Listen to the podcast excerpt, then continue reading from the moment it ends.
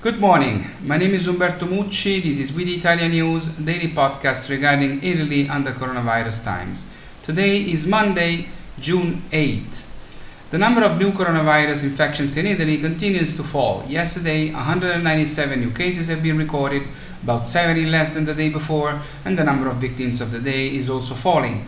53, the lowest number since March 2. Yesterday there were 6 regions with 0 new cases and 11 regions without victims. Marche, Campania, Trentino Alto Adige, Abruzzo, Umbria, Sardinia, Piedmont, Valle d'Aosta, Calabria, Basilicata and Molise. Three weeks have now passed since May 18 when almost everything in Italy reopened and we can say that there have been no negative repercussions. Let's just hope that the many participants in the rallies held in Italy in these days, where almost no one respected the safety distance, will not lead to a resumption of contagions.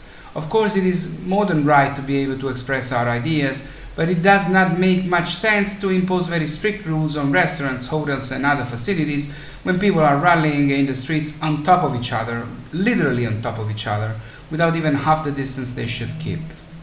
Let's hope that uh, we won't pay this. Italy is no longer frightening and, on the contrary, is considered around the world as a COVID-free, hyper-monitored and reassuring country, according to the research on the web published by ENIT, the Italian tourism agency. At the end of May, there were more than 753,000 citations on travel in Italy, 50,000 of which on the web and 703,000 from social networks. The web research on tourism in Italy produces over 300 million views. The great cities of art, Rome, Venice, and Milan, have the largest volume of citations. From all over the world, people have started dreaming about Italy again, and I'm betting that you are too, and they can't wait to go back there, to come back here. And Italians can't wait to welcome foreign tourists. We are still several months and many political steps away from understanding whether Italy will really be able to spend the 172 billion euros that is entitled to according to the plan presented by the European Commission. But even if they were all available, and let's hope so, would Italy actually be able to spend that money? The relationship between Italy and the European funds has always been problematic. Municipalities and regions often do not advertise enough the way they use European funds to repair hospitals and schools, get businesses started, or support young professionals. In seven years, from 2014 to 2020, the European Union has distributed 643 billion euros in funding. Italy, after Poland, is the second country to have received the most resources, 75 billion. At the end of the last year, Italy has spent uh, 35, 35% uh, of the funds, while 73% had been allocated, but the European average is 85%. Worse than us are just Spain and Luxembourg. The minimum spending targets have been reached and exceeded by all the programs, but we are talking about allocated resources not yet spent. It means that the administrations have planned budgets, but the work has not yet started, and these are data related to the seven year budget that ends this year.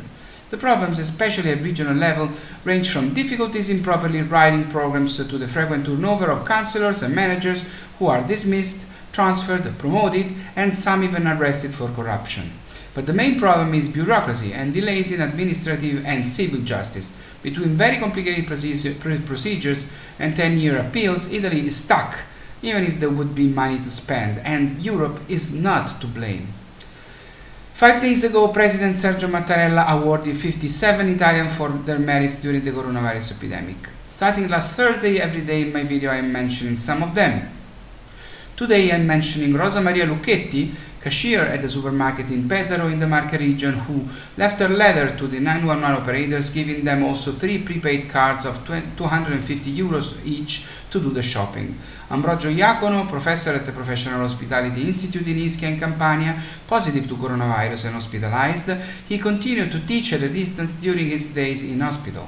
Daniela Loverde, principal of the Giovanni Falcone Institute in Palermo, Sicily, launched a fundraising campaign to give food shopping to some families in difficulty and an appeal to recover PCs and tablets all over Italy, from all over Italy, to allow her students to follow lessons at a distance. Cristina Avancini is a teacher from Vicenza in the Veneto region who, despite her expired contract, has not interrupted the video lessons with her students. Alessandro Santoianni and Francesca Leschiutta are the director and the head of the nurses of the nursing home in the province of Pordenone in Friuli Venezia Giulia, who, together with the other employees, have remained living in the facility for all the, for all the lockdown to protect the elderly guests. Piero Terragni, entrepreneur from Monza in Lombardy, in Lombardy, following the death of an employee, Erminio Misani, who was leaving his wife and three children, hired Misani's wife. Riccardo Emanuele Tiritiello, a student from Milan, with his father and grandfather cooked for free for the doctors and nurses of the Sacco Hospital. Francesco Pepe, when he had to close his restaurant in the province of Caserta in Campania, prepared pizzas and biscuits for the poor and elderly in need, organizer and fundraiser for the hospital in Caserta. And finally, for today, Irene Coppola made, at her own expense, thousands of masks. She helped an association for the deaf by inventing a transparently breathing mask. To all of them goes our strong thanks. They are an example of the best of Italy. It's all for today, it's all for now. Please stay healthy, stay safe, stay safe. Do not underestimate the virus.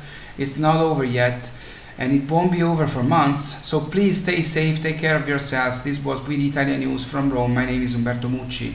Ciao, see you tomorrow.